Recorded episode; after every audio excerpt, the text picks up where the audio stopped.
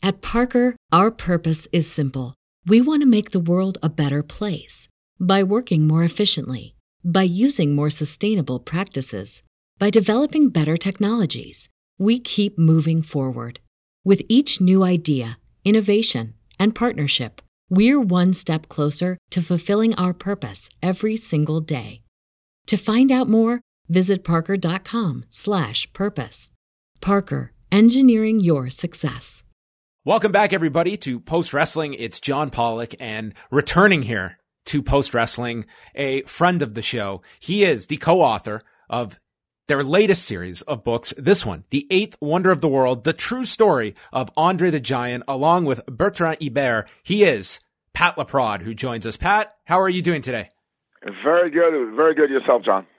You are on the, uh, the, the the media run, as we say, and doing interviews left, right, and center. Uh, I will say that when it comes to a book launch, there is no one that hits the media pavement quite like Pat Laprade.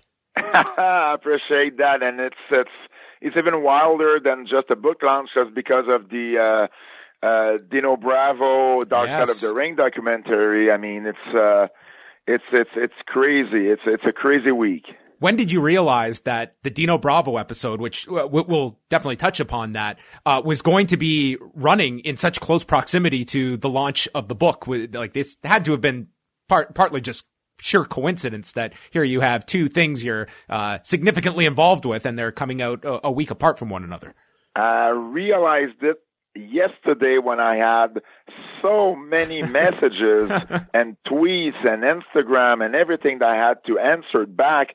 I was like, oh my gosh, this is just uh, crazy because I mean, everything in the past month or so felt like it happened three months ago. You know, I spent three weeks at home and it felt like three months. So, I, I'm, I mean, you know, everything is kind of, uh, uh, you know, unbalanced right now and, and, uh, and uh, yeah, I really didn't realize that you know book launch and the Bravo doc would be uh, would be so close and would would uh, would gather so uh, uh, so much attention from uh, from the media. Yeah, I was actually thinking about this the other day because, you know, with the unfortunate news of Howard Finkel's passing, it took me back to uh, that convention that they had in Toronto back in 2012. And that was the one and only time I met Howard Finkel, but it also made me remember that that was the first time I ever met you was at that convention where I ended up interviewing you and you were promoting uh, the, the, the future release of Mad Dogs, Midgets, and Screwjobs. I will always remember that interview because uh, Bertrand Hébert was with me as well. And after the interview, he told me, geez, even I want to buy the book now. so, so, oh yeah, yeah, I do remember that. And, and, um, I went from Toronto to Vegas because it was the Cauliflower Alley Club That's right. uh, that same week. So Howard was there as well. So that's I I didn't I, I don't remember um talking to him that much in Toronto, but I remember sitting with him in in Las Vegas, and I mean he he, he remembered my name in Vegas, and then I met with him in Boston. There was a Hall of Fame ceremony in Boston. I want to say maybe six to eight months later, or maybe I I I don't remember exactly, but a few months later, and he did remember my name again. So that was one of the of the, and I wasn't the only one, you know. I mean, uh, I mean, Howard was so good at this, you know. Remember everyone's name and and make you know making them feel uh, special, and he was such a such a nice person, so so fun to talk to, and so knowledgeable about the business. So yeah, it's a, it's a big loss.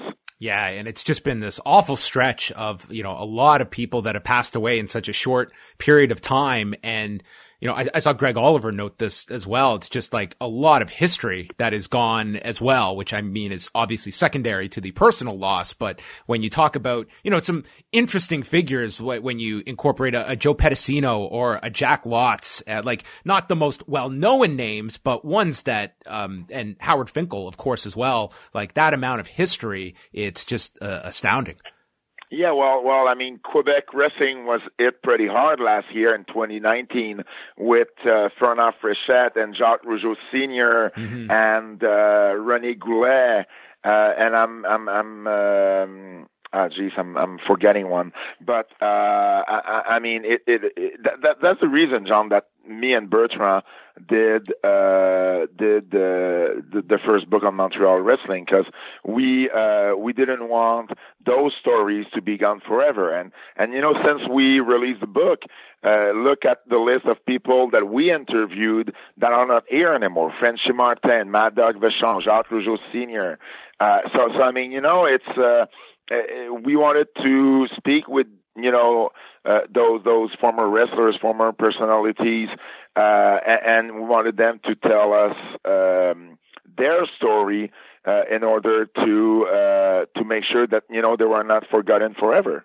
These uh, projects, and you know, I, I would 100% recommend all of uh, yourself and and Bertrand's books because they're such for me personally like they're such valuable resources. And I just want to put the timeline in place for those listening. Of course many people they they saw you, you know your involvement with the the HBO documentary on Andre the Giant. What came first? Was it were you already uh, working on the book as that project came about and you were working uh, kind of on the, these two projects on Andre's life um, uh, after the, uh, I want to say after the Mad Dog Vachon book, uh, we uh, we thought on uh, of doing, you know, um, uh, an Andre the Giant book, but I, I don't think it was the right timing. So we were told, eh, we're not really sure if, if you know if this is the right timing to do so. So I started working on Sisterhood of the Squared Circle, the history of women's wrestling, and then Bertrand started working on Accepted, you know, mm-hmm. Pat Patterson's biography. So um, and then um, my involvement in the HBO documentary arrived. So um, after right after it was right after I was done taping with uh, with with the crew, I uh, called ECW. Well, I spoke to Bertrand first, but then we called uh, ECW Press, and we're like, "Hey, listen, you know, this is I think this is the right timing now. You know, I'm, you know, field producer on uh, on the documentary. You know that that that would bring something else to the table that that that you know maybe ECW Press thought it was missing the first time around. You know, so. Um, so we got we got the green light very very quickly, and you know I, I'm I, I want to say that we started working on the book somewhere in 2018. So by the time the documentary was on the air, I think that we have just started working on the book, or we're about to start. You know, around around that time. So, uh, uh, but definitely my involvement. Uh, if I wasn't involved in the HBO doc, or if there was no HBO doc, uh, I'm not even sure if the book would have uh, would have seen the the uh, w- would have been published. One of the things I enjoy so much about your work, Pat, is that you are such a stickler for accuracy and details. And when you add the, the title, The True Story of Andre the Giant, had this always been a, a a fascinating figure to yourself that you always felt that there there's so much mythology around Andre that it's just so so daunting to even approach this and try and find out what is true and what is not. And that to me is going to be the consistent praise of this book is the fact that you go to so many different sources and get to the bottom of the some of the most uh, obscure facts about Andre but ones that are just wrestling in general exaggerates, but with Andre, it's tenfold.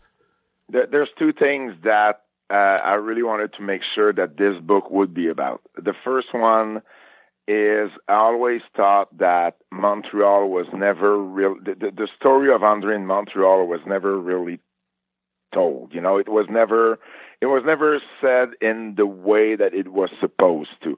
And and I mean, the HBO doc is probably the uh, the, the the piece of work that I you know spoken the most about Andre in Montreal. So so you know props props to to to to Jason and the crew. Uh, but again, there's so much you can do in a 86 minute documentary. So uh, I understood the limitations there. Uh, but you know, if you look at, you remember the review we did a book maybe 10 years ago on, yes. on Andre. It was a recollection of of his matches, almost like play by play of of all those matches. And and there's like I want to say 30 pages from the day he was born to the day he arrived in, uh, in, in working for Vince Senior in 1973. We have 11 chapters. We have more than 100 pages for that same period of time.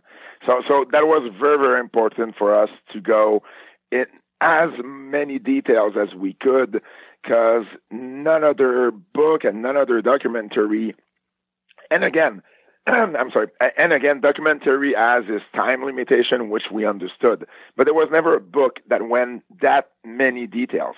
And and again, Box Brown did a fantastic job with the graphic novel, and and I love every bit of it. But again, there were uh, there were still tales and myths that were told in this graphic novel. So, so the other thing, the first thing was to make sure that Montreal would get the right place this time, and the other thing was to make sure that all the myths uh, and all the tales were going to be debunked. And and I mean, when you realize that the birth certificate was you know didn't have the name that Andre was supposed to have, when you realize that if you go everywhere online it will tell you that Andre passed away on January 27th when he did pass away on 20 uh, on January 28th.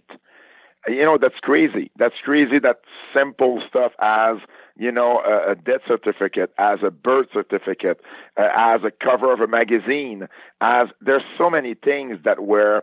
I mean, even say that Andre the Giant got his surgery, his back surgery after, um, before WrestleMania 3.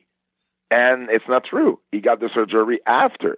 So, so, uh, and, and for us, for Bertrand and I, it's very important because we, I mean, you won't look at WrestleMania 3 the same way if you know that Andre was almost begging for his life to get that surgery because he was in so much pain, but still did the match, Then if you know that he had the surgery before.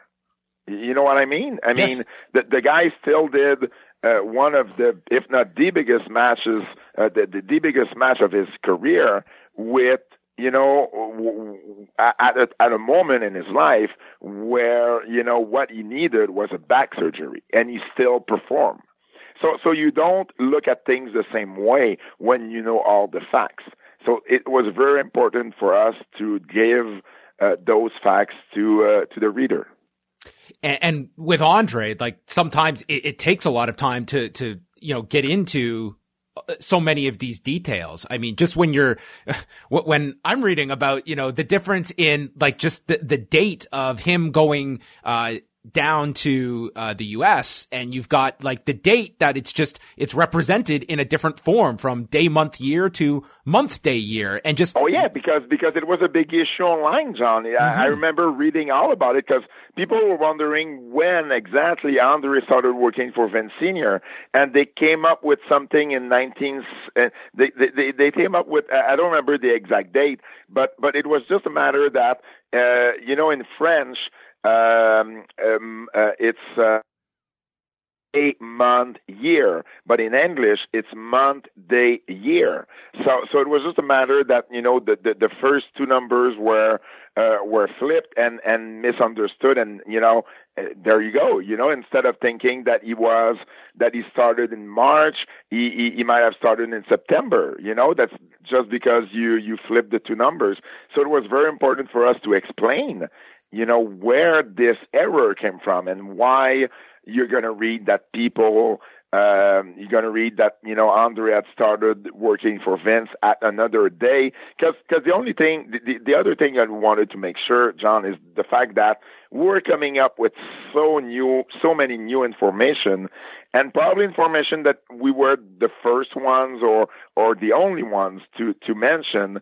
So we didn't want people to start doubting what we were going to bring up, you know, as far as new information. So if we explain uh, why the other information that is available is is is there's an error. If we explain the error and how you know it, it came up to that, well, people will understand and there there will be no doubt anymore. But I'll tell you something. I think I never said that yet in any interviews. Can you believe that WWE doesn't even have the right date of Vince McMahon Sr.'s death? That is uh, that's uh, unbelievable when you when you think about that. Because you know, uh, Vince was an important part of of of Andre's career. He was a friend. He was friends with Andre. So at one point, I wanted to, you know, we wanted to mention that, you know, Vince Senior has passed away, and I was about to write the date, and I did some research, and I was like, okay, why do I have two different dates here? So I dig and I went to old newspapers and there you go. I found the right the right date, which was not the date that I was able to find through WWE's website.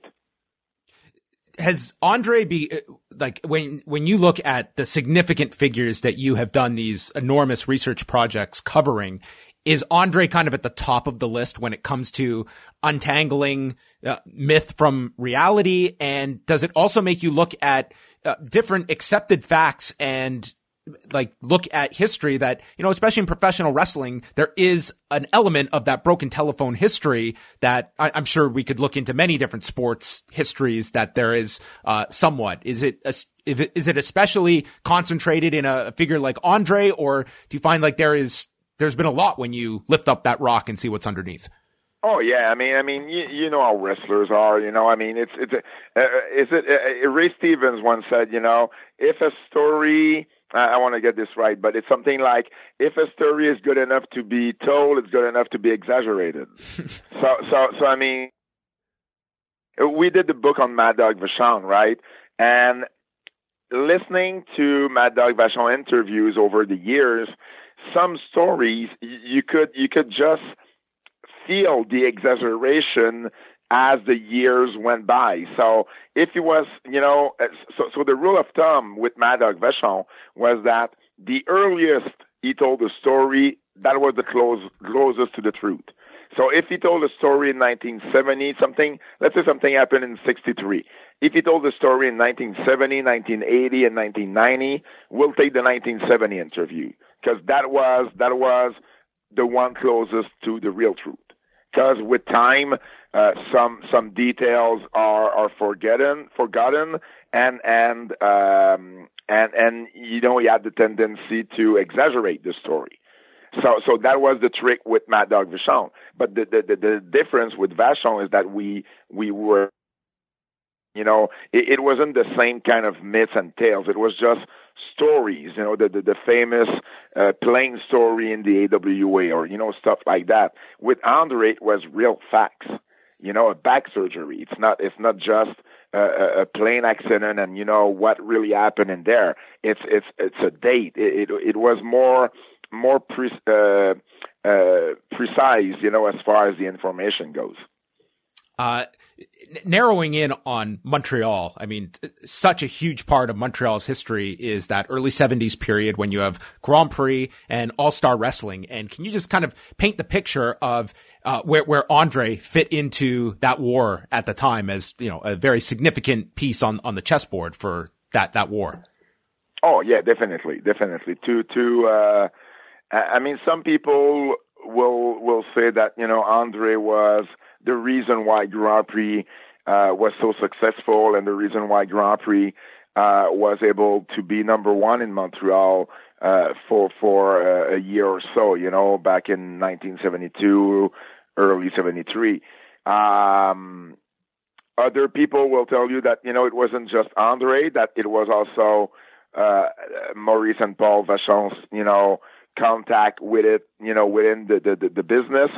Uh, but definitely, you know, All Star Wrestling. When you look at at, uh, at both rosters, the the thing that really differentiates the the the, the both rosters, Andre All Star Wrestling didn't have a a, so-called seven foot four, uh, four hundred uh, twenty pounds uh, wrestler. So. I'm sorry, and and and they were trying. I mean, they they brought uh, uh, they brought the McGuire twins, which you know thinking that you know they would be able to to to to uh, to draw you know the attention that Andre was, but the McGuire twins didn't know how to work. So so that's the big difference between Andre and them. And Andre was was completely different as well. You know, it, it was not just because he was he was tall, but his proportion, his dimensions were so different, and it was everywhere. You know, his hands, his head, his his chest. You know, everything was different about Andre. He was not just a, a seven foot tall guy uh, weighing 280 pounds. You know, a lean guy. He was that back in France, but he was not that in Montreal and uh, and Paul Vachon, I mean, you really do shine a spotlight on his like the Vachon's influence on Andre and serving as that bridge of getting Andre to Vince McMahon Sr. and those two kind of, you know, maybe in Andre's history, uh, don't play enough of a role in terms of like their influence of getting Andre to the States and also having the understanding of uh, seeing Andre as this attraction, which, you know, Vince, Vince Sr. would very much borrow from that playbook and realizing how best to, how best to utilize Andre in, in limited as a, as an attraction. Yeah, there were so many, so many stories uh, about that. You know, uh, who brought Andre to Vince, and and and um, so many, so many stuff that were created in Montreal first, and then popularized. Uh, popular, uh, my gosh, um, popularized in New York by Vince Senior. Mm-hmm. Uh, but with time, it, it, became that you know it started in New York, you know, like the seven foot four, like coming from uh, uh, from from um, um, from the French Alps and, and, and stuff like that, you know, from Grenoble and, and all that. I mean, there was so even even the eight wonder of the world was something that was used by ring announcer by the ring announcer of Grand Prix Wrestling before Andre started going to to New York. So there were so many uh, so many stories going on about, you know, and it wasn't the right story. So it was important for us to actually uh, paint the real picture about, you know, what really happened with Andre in Montreal and who did what. And Carpentier was, with years, you know, Carpentier always tried to add the uh, the good role here, you know, because he was from France. He was the one who discovered Andre, you know, and he was the one who brought him to, to Vince Senior. But in reality, it was all the Vachons, you know, it was the Vachons in New York in in uh, in February of 1973, in January of 73, and uh, and talking to Vince about about Andre, and a lot of people thought it was even Verne. Uh, you know that a lot of people thought that Verne because Verne saw Andre in Japan in January of 1970 before the Vachons had heard of him. But Verne didn't share that information with the Vachons. So, so Verne wasn't interested in bringing Andre back then. He, he wanted Andre to box. He didn't want him as a wrestler. So, so, uh, so many people thought that because the Vachons were working for the AWA, that Verne you know, told them about Andre, but that was not the case. It's actually the opposite. When Andre started working in Montreal, the Vachons sent Andre to Verne. So, so you know, that whole story needed to be uh, to be told, you know, the right way, once and for all, and you know, that's pretty much what we what we try to do here. When it comes to the key you know, power brokers that at different points of his career, Andre was associated with. We mentioned, uh, the, the Vachons and yep. Vince Sr., Vince Jr., uh, Frank Valois as well. Is there, at the end of this uh, story, do you look at one specific figure that had Andre not come into contact with this person, it may have been a, a drastically different career? Is there one person that does at the end of all of this stand uh, a bit above the others? I would say you. I would say Yoshihara in Japan. Uh-huh. Yeah, that you didn't name.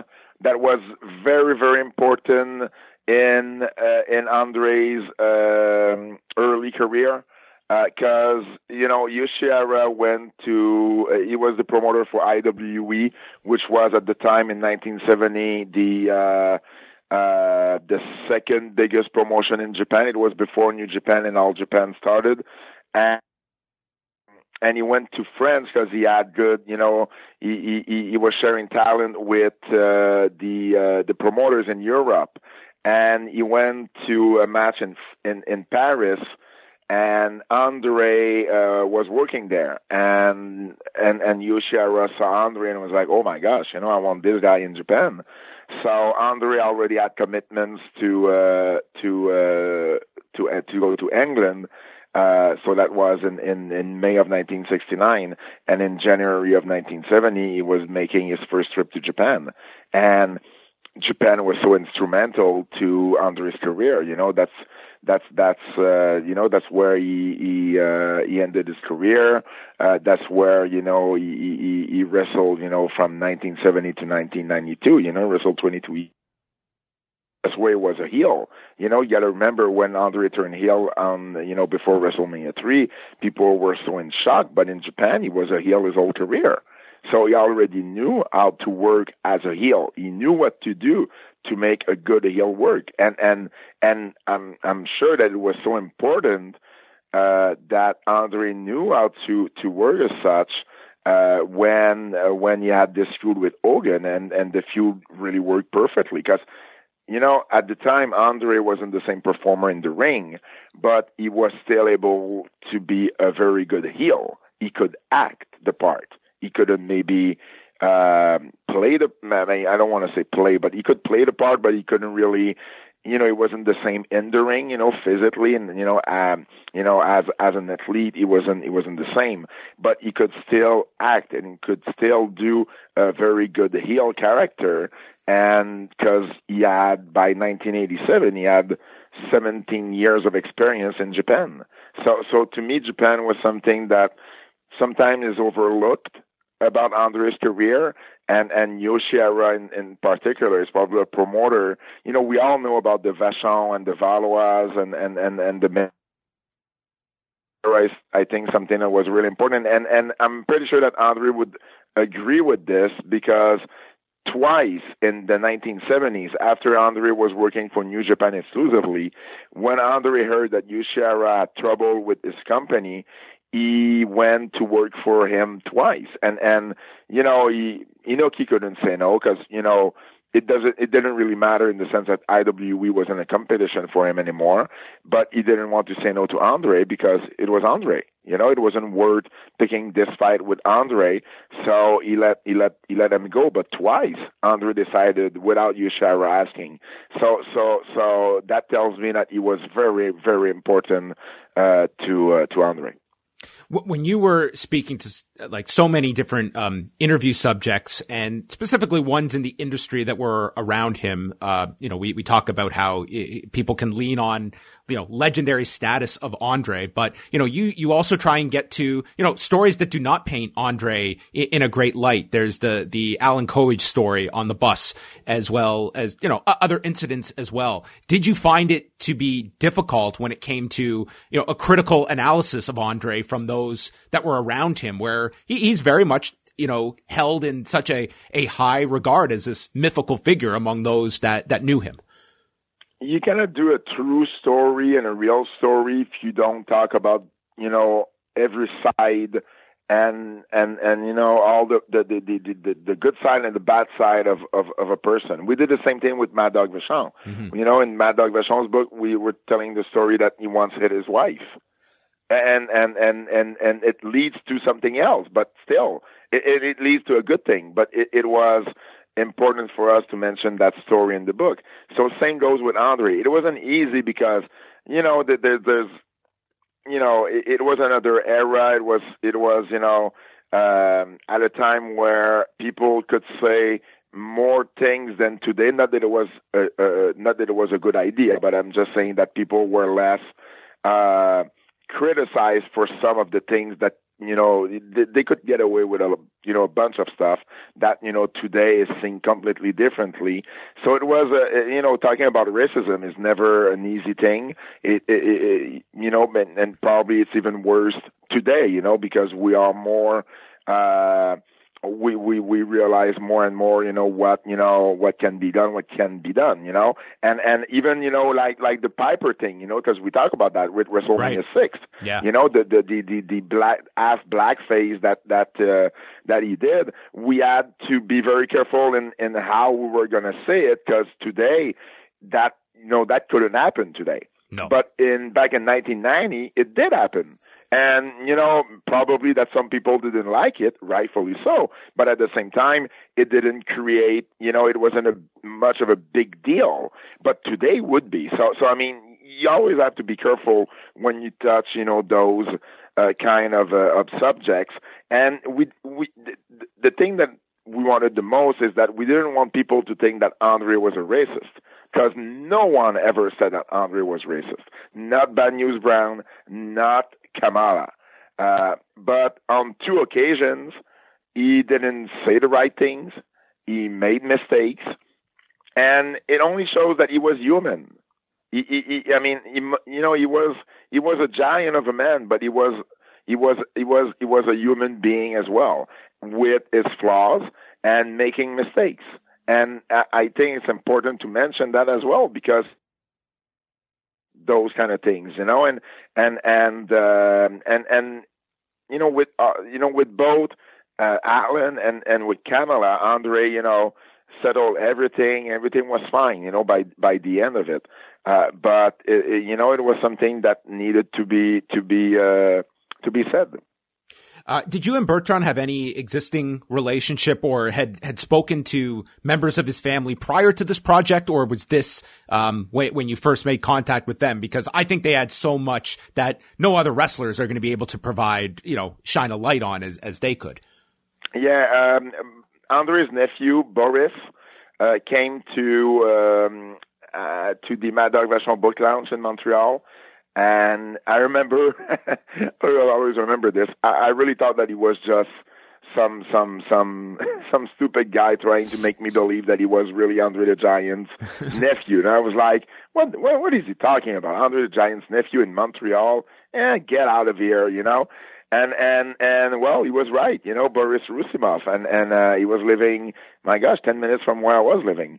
Uh, from I, I imagine you doing like a background check on this guy, getting all his like his whole history, and doing a doing a whole investigation into this guy. But but it was no, but actually that's something at, and it's only it's only months after that I was talking to Bertrand, and, and I think it's Bertrand actually who did who did that that uh, background check or something, and he was like, "No, the guy is legit." I was like, "What? Really?" And uh, when the HBO documentary uh, approached me, um, I mean, they were already in in talks with uh, with a few of Andre, one one of Andre's nieces in France, but it wasn't really going well uh, with, with them. So I spoke with Boris, and I was like, "Hey, you know, is there any way we can actually, you know, go in France and interview your father?" And it was like, "Yeah, sure, you know, we can make that happen." And actually, the, the it was it, Boris didn't make the cut, but he was also interviewed for the documentary, but he didn't make the the, the cut at the end. Uh, but um, but we went to France and we we interviewed uh, his father uh, Antoine and his wife uh, Hortense, and then we met with uh, another brother, Jacques. And um, so I had met both of them during the HBO doc. Uh, so when uh, when the book came, um, uh, we, we got the green light for the book. Uh, I went back to France and I sat down again with those two guys because, you know, that there was more stuff that I wanted to ask that we couldn't for the documentary because there was no way we would, you know, go into that many details, and and rightfully so for a documentary. But for a book, that's what good about a book that you can go into so many details. So I went back there, sat down with them. They told me a bunch of other stories, and Boris was also very helpful because he was the only one from the family to actually do research on his. Uh, on his on his great grandparents and great great grandparents from Bulgaria and from Serbia, and he got in touch with some of his cousins over there, so they had information that no one else had. None, not even members of the family, actually. Probably stories that Andre never knew. So, uh, so it was instrumental in, in so many ways. And, you know, I didn't even know he was living 10 minutes from where I was living.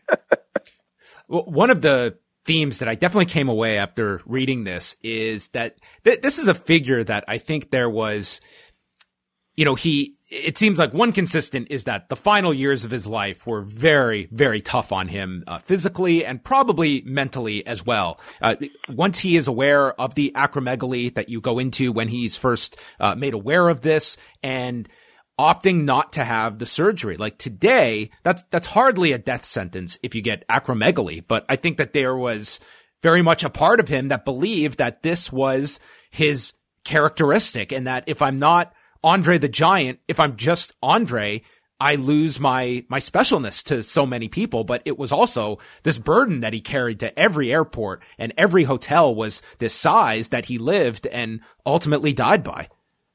Yeah, I'd like to believe that Andre was misinformed with this because I, I cannot explain it otherwise. The, the, the only two reasons he ever gave was God made me the way I am. I don't want to change it, mm-hmm. or or um, I don't want to lose. I, I, I don't. I don't want to lose what made me special because he thought that getting the surgery would make him lose all of his specialness, you know, and, and the thickness of his hands and his head and everything. He would have perhaps lost a bit of it, but never to the point where he would have not been Andre the Giant. Uh, but he could have probably add, you know, a few a few good years to to to uh, to his life. You know, uh, look at the Big Show. Sure. You know, he's he's surpassed under his age. So so uh, I mean, he decided against it. I'm I have no problem um, thinking that he got misinformed because it was in Japan. Um, probably through a translator in English. No one, no one there was, you know, speaking French. Andre, Andre's English wasn't really good at the time. Uh, well, you know, one could say that it was never good, but that's another story. But, um, but I mean, um, and but but when when he heard from uh, Dr. Yett in 1981 with his uh, ankle uh, surgery, I mean that's I mean there's no way that at that time he was not informed properly. So so that's a decision he he he, he took there. At the same time, we, we got to remember that I mean a surgery it's it's a brain surgery. You know, so it, it's it's a little scary, you know, especially if you, if you don't if you don't have all the uh, implications, if you don't have all the consequences, if you don't understand understanding them well. So I mean, there's there's that whole thing, you know. It's still a brain surgery, so it's not it's not just uh, something you you have to take lightly. But you know, for for whatever reason, Andre decided against it, and decided to live uh, life, you know, the the the, the fullest he can. Uh, but by the end of the at the end of his of his of his uh, of his life, I mean, what started as drinking because you know he wanted to live to live, you know, to live the life and just you know being in a party because he knew he was going to die young well it became necessary because you know drinking was healing. Not healing but it was you know he, wasn't less hurt. He wasn't uh, he wasn't in as much uh, you know uh pain when he was drinking than when he was not. So so you know even his drinking he, he started drinking uh, hard liquor at one point uh, because of that. You know, so his whole his whole thinking of oh, you know what, I'm going to party because I don't care, I'm going to die young, became well, I need to drink now because you know it it helps me, you know, keep going, and and you know that's you know that to me that should have been a sign that well maybe I should do something about it.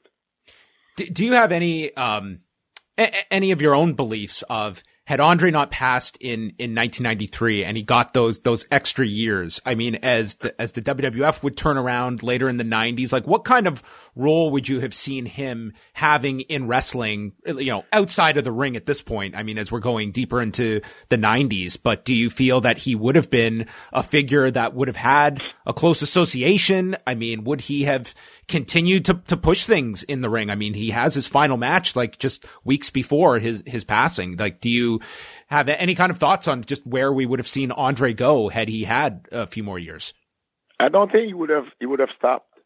I, I mean, a, a wrestling locker room was his uh, sanctuary. Mm-hmm. That, that, that was a place where he wasn't judged by anyone. He, he, he, that's the only place where he, he could be himself could enjoy it because he wasn't pointed at. He wasn't touched. He wasn't. I mean, you know, there were no kids crying or wanted to to to to poke him and to touch him. He he, he wasn't looking at uh, you know as an alien. He was just one of the boys. And that's something that Andre liked more than anything else. So, and that's why he kept going. He, he didn't know what else to do. And that's, you know, that's the only place where he felt, he felt right.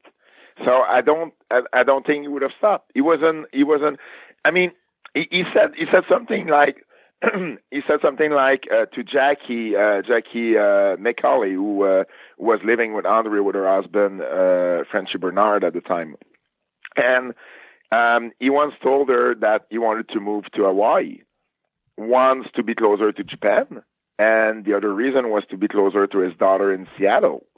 So Hawaii, you know, felt right because you know on top of it there's like nice weather and the beach and everything. So so it could have you know helped him uh, you know, even with his health, you know, maybe, you know, the weather in Hawaii is, is, is, is a better weather than, uh, than, than even North Carolina, you know, so, um, so, but, but thinking the way he was thinking, he, to get closer to Japan. So I really don't think he had in mind to stop. And that's why also he was so, uh, so, so mad about Vince Jr. because right. Vince Jr. had to take that decision one day that, he was not going to use Andre anymore. And at the time, there were no um, a Legends contract, you know, that didn't exist. Probably that today, uh, Vince would have kept him under a Legends contract, and Andre would have not gone anywhere. But things like that didn't happen in, in, in back in the days, you know. And Andre didn't want to to stop wrestling and he wanted to continue so he went to mexico went to japan and you know so yeah i think he would have kept going until his body would have completely shut him down yeah, I mean, I don't think the bookings would have stopped. I think you know they there always would have been dates for him to have. As it would have been, I think ultimately it would come down to him having to make oh, that yeah. decision. So, oh yeah, I mean, I mean, 1991 or 1992, uh, I think in one of the two years, there's a match he did in Japan, a three against three match. Uh, Baba was was was in the match as well, and you know, in the Wrestling Observer newsletter, it was like one of the the, the worst match of the year, one of the worst matches of the year. But in Japan, it was voted like I don't know fourth or five or fifth best matches that year in Japan. So, so I mean, in Japan, they were seeing Andre completely differently that we were seeing him here.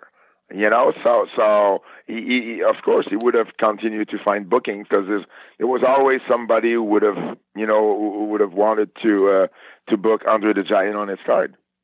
I did want to touch uh, just a bit before we wrap up on uh, Dark Side of the Ring that aired this past week that you were heavily involved with, not just uh, on screen, but also uh, behind the scenes, conducting uh, so many of the interviews as well. And just to kind of tie the two together, I mean, you do talk about the relationship or lack thereof between Andre and, and Dino, that they, you know, there, there was like a big falling out here with, with others involved as well.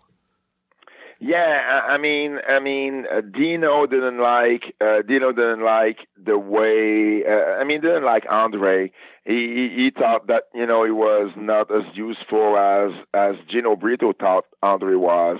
That you know he was slow in the ring and everything, and and and you know he it, it was typical typical you know wrestling stuff. You know, in the sense that Bravo Andre was the only one that could really main event a show like Bravo could do at the time in Montreal.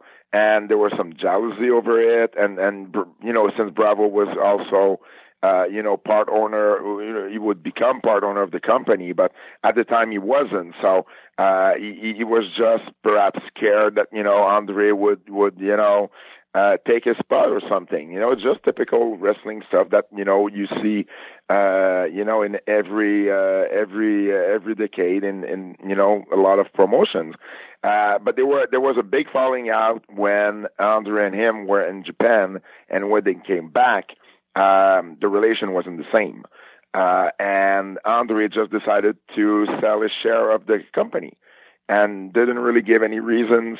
Uh, Gino didn't ask him much of a reason. The only thing Andre said was like, "Well, you know, I'm, I'm, I prefer to just walk away because Andre didn't like confrontations. So if you know, I don't know what did did he got into an argument with Bravo in Japan? Did he hear some stuff you know that Bravo could have said? Because you know Bravo was very vocal about about Andre.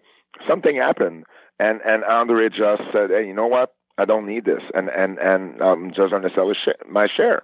And and ironically, Bravo, you know, he sold his share back to Gino, but Bravo is the one who who who, who uh, who bought them from Gino. So, you know, Dino just replaced Andre as the third partner in the company in in Montreal at the time. And uh and and that was pretty much it, you know, but um the Bravo documentary was was uh, was something else, you know.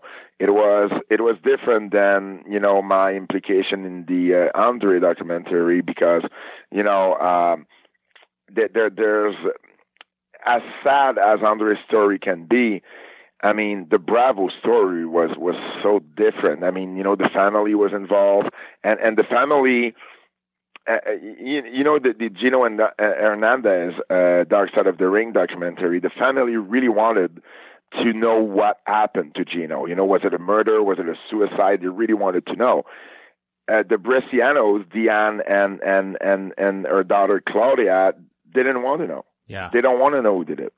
That's not why they wanted to be part of the documentary, and that's not what they were looking for from the documentary. They just wanted the story to be to be to be told respectfully, and you know that was that was one of my one of my roles, you know, in the sense that um, you know, I, I did put them in touch with, you know, guys like Tony Muley and, and Gino Brito and, and that, you know, that journalist Claude Poirier and uh, with Claudia as well, you know, because you know I knew Claudia for a long time by then, because uh, because that old stuff was safe in in 2018, because uh, it was supposed to be part of the first season, which was supposed to be 10 episodes, mm-hmm. and then you know it was changed to only six, so the whole project was put on the ice for uh, for for a while.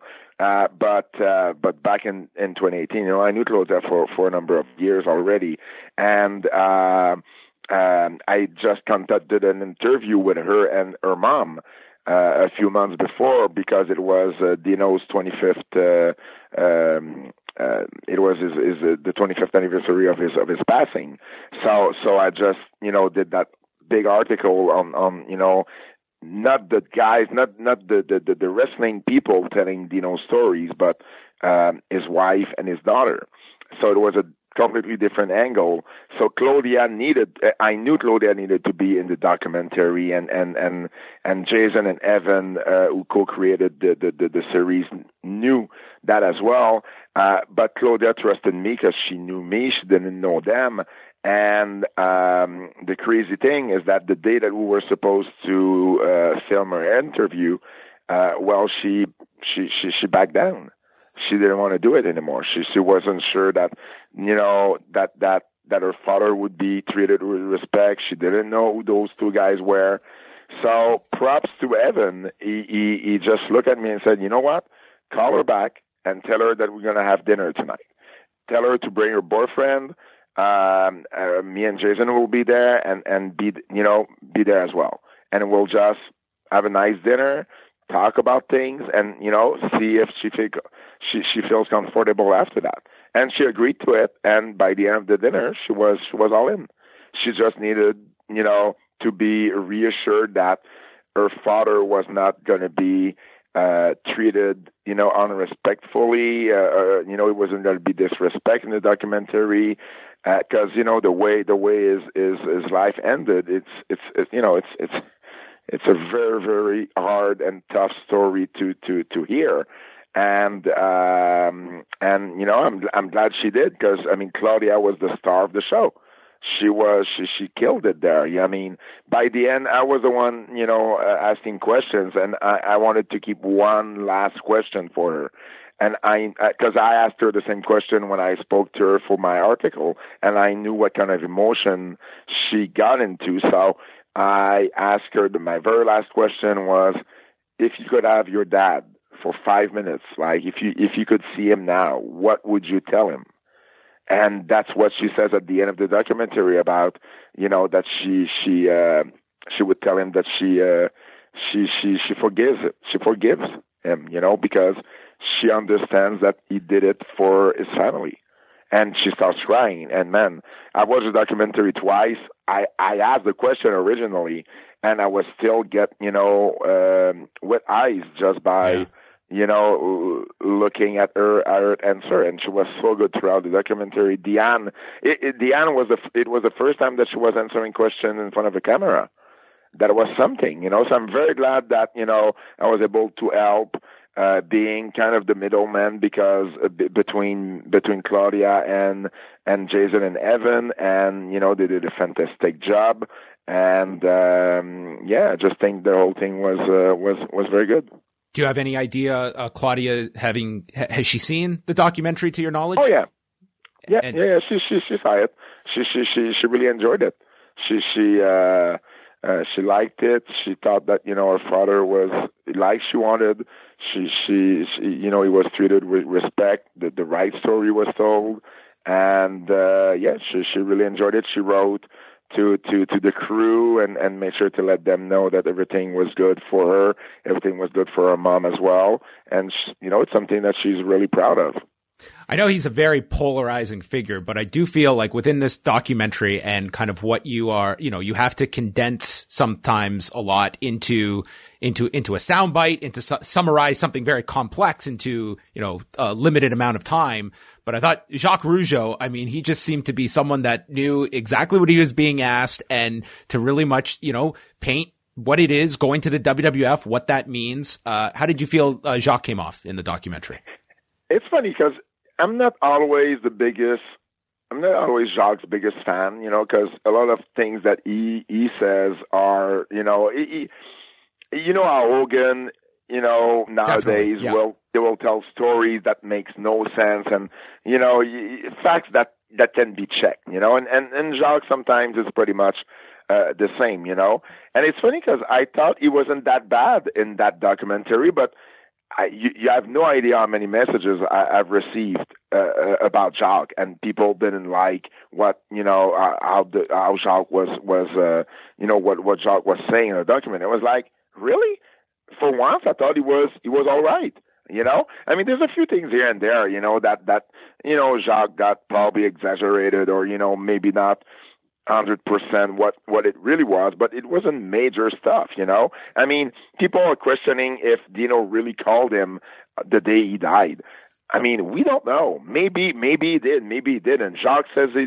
Jacques, Jacques says he did. So, you know, I mean, I'm, I'm, I'm going to believe it. And and I was trying to find a, a reason why would Dino call Jacques? Because Jacques is right. They were not close. They were not close. You know. Mm-hmm. And and I, it's funny because I spoke to Jacques earlier today, and um, I was like, you know what, Jacques? Dino wanted to bring back wrestling in the province of Quebec. That was one of the ideas he had. What if he was calling you about that? Jacques was the only one at the time where he was between two runs. He, he, he in, in March of '93, yep. he was not working for the, for for for the Fed at the time. He was out of his Mountie character, and he was three months shy of of starting with uh, with Pierre Carl Ouellet as the Quebecers. So so I mean, Rick was still working for the office. Raymond was still working for the office. Um, so so who else could he could he turn to if he wanted to start something in Quebec? So so and Jacques was like, oh, you know what? Maybe maybe maybe you're right. It makes sense, but we don't know. We'll never know.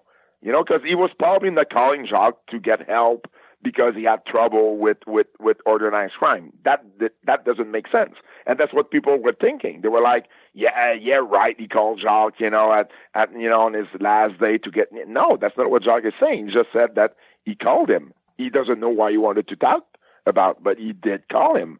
So, so I mean, I don't see Jacques creating, inventing that story. You know, it's just coming out, you know, of nowhere. So, so that's my explanation to it. But for the rest of it, Jacques, you know, the, the crew liked him because he brings so much energy to to to a, a documentary like this. Uh, but you know, I thought that you know Jacques was was was was okay. Was it was um, for once. I just thought that yeah, he, he did he did fine locally is is the Dino Bravo story that one that's pretty well known, or is it almost like it? We're so far removed from it that there are probably a lot of people within uh, Quebec, you know, even of, of your age or younger that are, you know, not as aware of the details. No, I mean, I mean, everybody knows the the the, story. Um, even my mom was on a wrestling fan, you know, in in the 1980s. Know, you know, who Dino Bravo was. The only thing is that sometimes people um, are, are, are mixing Dino Bravo and Gino Brito because the name sounds alike. Okay. So sometimes they go, Gino Brito, is that the one who got killed? No, that's Dino Bravo. Oh yeah, that's Dino Bravo. You know, I'm gonna have that kind of conversation with people. You know, so they're just mixing the, the two names, but at the same time, they know that one of them got killed. You know that that story, you know, was you know you know they they they remember that story. Even Kevin Raphael, you know, who I do the uh, TV sports commentary, uh, raw commentary with, and and you know we have a podcast together. Uh-huh. He, he's much younger. He's 26 or 27. He lives in Laval, you know, where uh, Dino uh, got got shot, and um, I mean, he was telling me that in Laval. Uh, and you know he was he, he's 27, so he was probably born around 93 or so. So uh, he wasn't even alive. He, wasn't even he wasn't even born at the time. But he heard that story, and that's the story in Laval in particular that you know uh, is getting you know repeated from generation to generation. So so I was like, oh really? Even even you heard that? Oh yeah, he said uh, I heard that when I was growing up. So so that's really a story. It's still, I mean Bravo was one of the most popular wrestlers in the history of Quebec wrestling. Uh, people who only knew him from his WWF days cannot really understand what I'm saying right now, and I, I understand that. But it's really who he was. Uh, uh, you know, Yvon Robert was probably the most popular one, but you know, aside from Yvon Robert, uh, Johnny Rougeau, Edouard Carpentier, Dino Bravo, and Jacques Rougeau are probably you know, complete the top five uh, most popular wrestler. Did I say Carpentier? Yeah. So, so, so, so, so, so, the, I mean, Bravo was, was, you know, was, was in that league. And he wasn't there for a long time because that's from like 1981 to 1986 when he left. That's only five years, but it was five big years.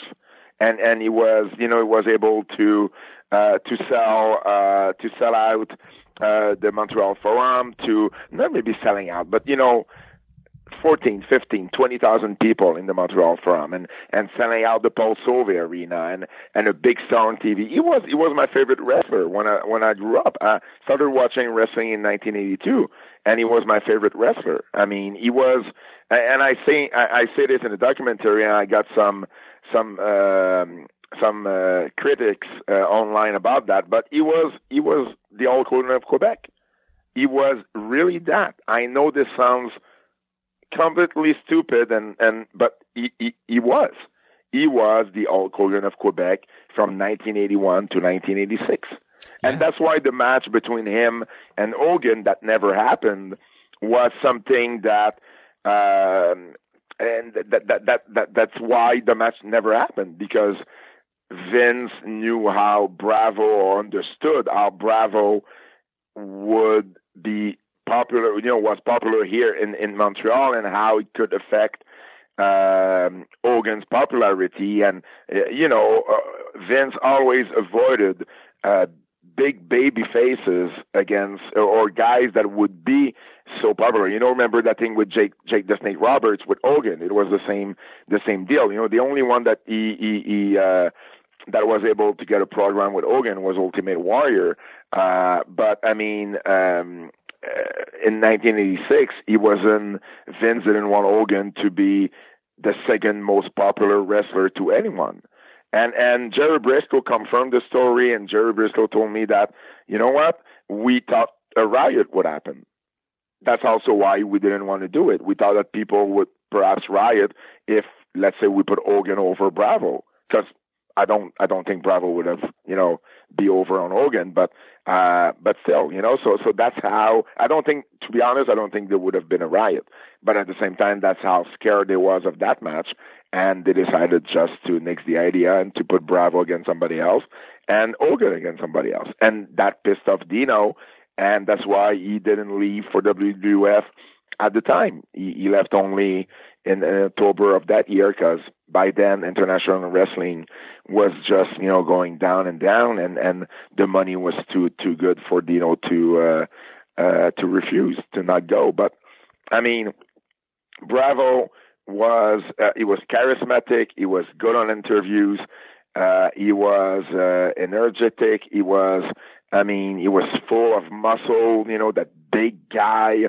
Uh, you know that that Italian blood in him. You know, which when he was doing comebacks, you know, he was all fire, and you could you could feel it at home. You know, so had really that that he left really that that impression on fans, and you know, he had that program with Ricky Martel back in 82, 83. Uh, and uh, they did matches in Montreal and in Quebec City, and Bravo was more popular than Martel in Quebec City. And and to, to, to be from Montreal and be like in Quebec City, especially back in the 80s with that old hockey feud between the Montreal Canadiens and Quebec Nordiques, that was something. That was something. So, yeah, I mean, I mean, the the it, it's hard. I mean, I'm trying to explain it, and it's not the first time. I'm trying to explain it the best I can, but I know that there's still going to be people who say, "Oh, yeah, yeah, he's just exaggerating things." But you know, you know, it, it, it is it is a reality.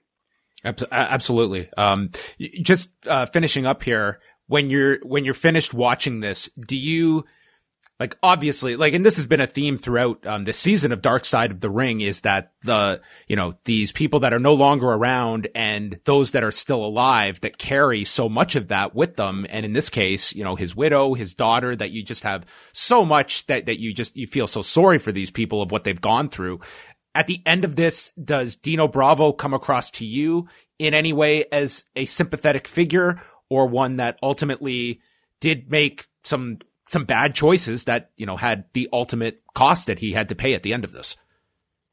Yeah, it, it's it's a it's a personal opinion, and uh, I mean it, it it depends. You know, some people will some people will say, ah, you know what, you know he did he did he did mistakes and he paid for it, and you know that's on him.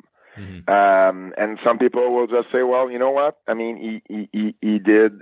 I mean, he tried his best to to give his family what he thought they deserve and you know he, yes he took bad decisions but you know so so i mean I, I think getting claudia to say i forgive him to me if you ask me i think if claudia can forgive him i can forgive him too you understand so i mean i mean so i i think that claudia helps perhaps that you know m- making people feel more you know uh, feel differently for for for for Bravo.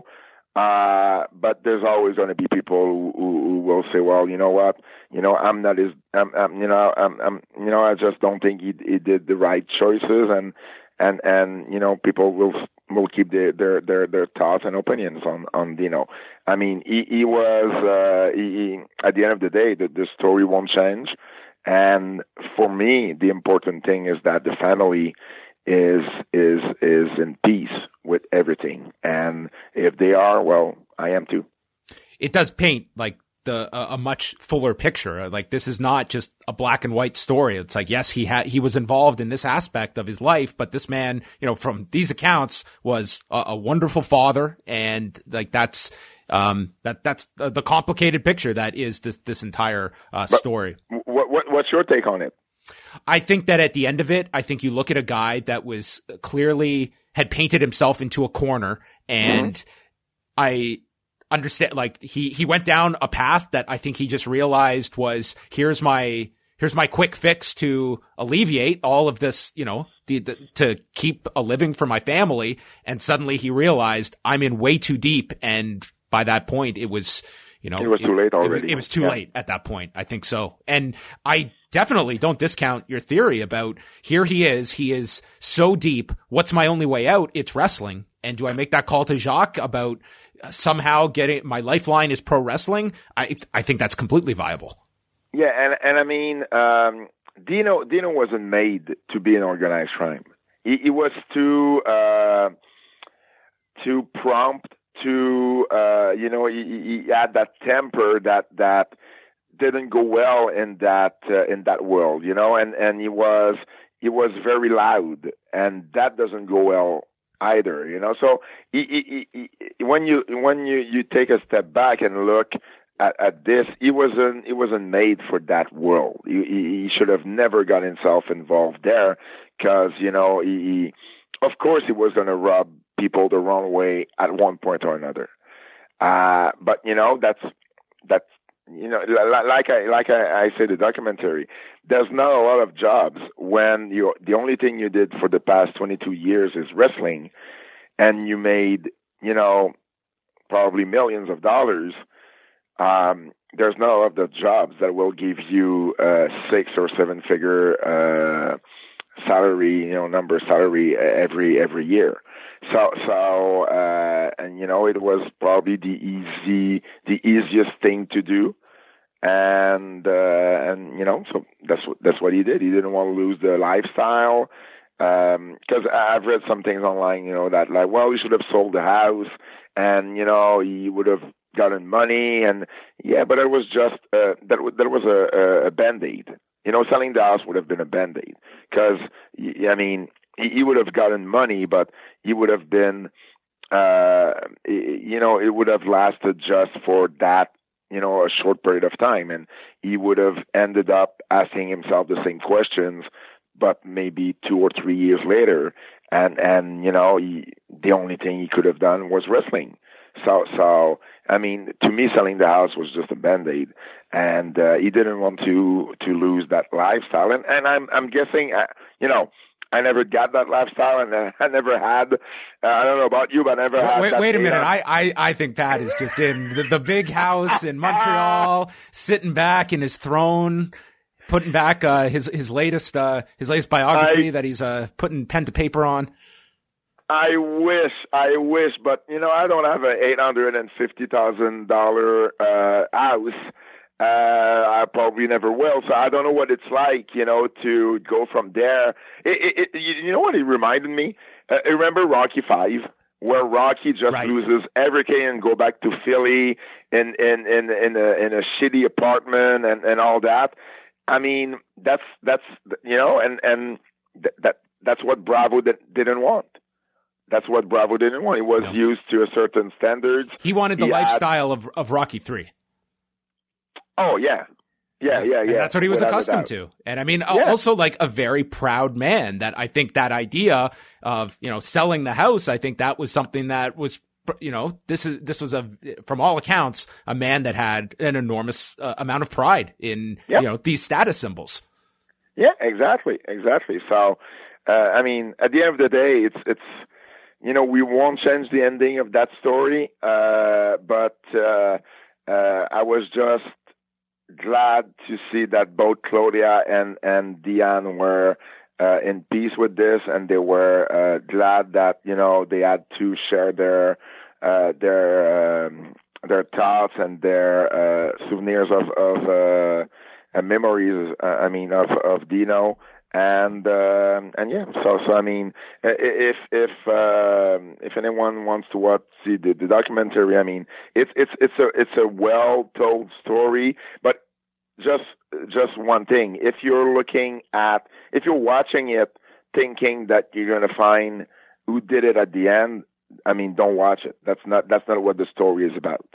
So that that that was one of my uh, concerns actually. I was like, eh there's so much hype about it. And what if all this hype is about, oh, you know, we'll, we'll finally know who, who uh, you know, who, who, who shot Bravo, like, like who shot JR, you know, and then that's, that's not what, you know, what, what the story was about. So, uh, but other than that, I thought it was, you know, very well done. I mean, the guy who, who, impersonated Bravo, wow, props to, to, to whoever found that guy because he really looked. The, he, I mean, it was mind-boggling how how close to Dino he looked, you know, in, in the ring and everything with with Hogan in front of him. So, uh, I, you know, they they I think really I'll say again, Evan and Jason really did a great job on it, and um, and then yeah, so I was really another another thing that I was really proud to be a part of. Well, I'm really glad that you were you were involved because um, you were a very important part of uh, that that episode. And once again, the book is the Eighth Wonder of the World: The True Story of Andre the Giant with uh, Bertrand Hébert and Pat Laprade.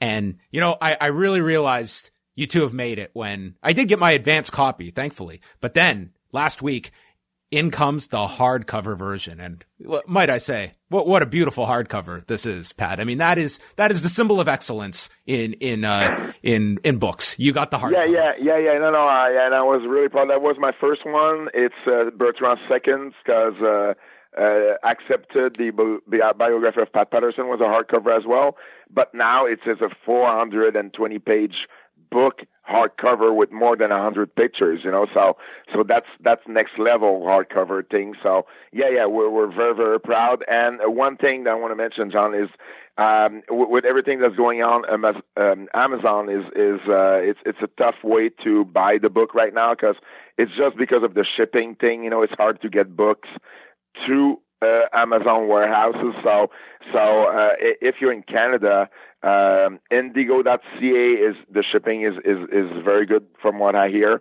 And uh, may I suggest uh, ECW, ECW Press website because uh, if you buy the physical book, you'll get the ebook for free there's a there's a way to get it. You know, if you go on the website, uh, you you can find out to uh, how to do that. But you send your proof of payment, and you'll get the ebook for free, so you can actually start reading the book uh, while it's being uh, mailed to you. So even if it takes longer because of of the crisis, uh, you can start reading it, and you know you get two for one. So. Uh, uh, and if you're in the states, um, Barnes and Noble uh, website is probably uh, the best way to uh, to get the book. So, uh, in the time being, Amazon is just a, a little more uh, tricky. Yeah.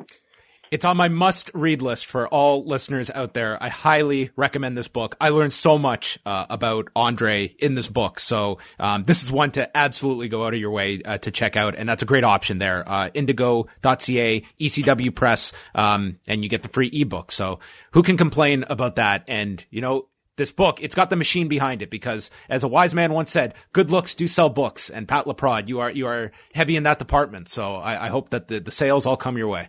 You're too kind, John. Uh, thank you so much. And if people want to follow me on social media, uh, Twitter, Instagram, and Facebook, Pat Laprade, uh, easy to find. And um, you know, I'm always glad to uh, to talk some wrestling with with uh, with you guys.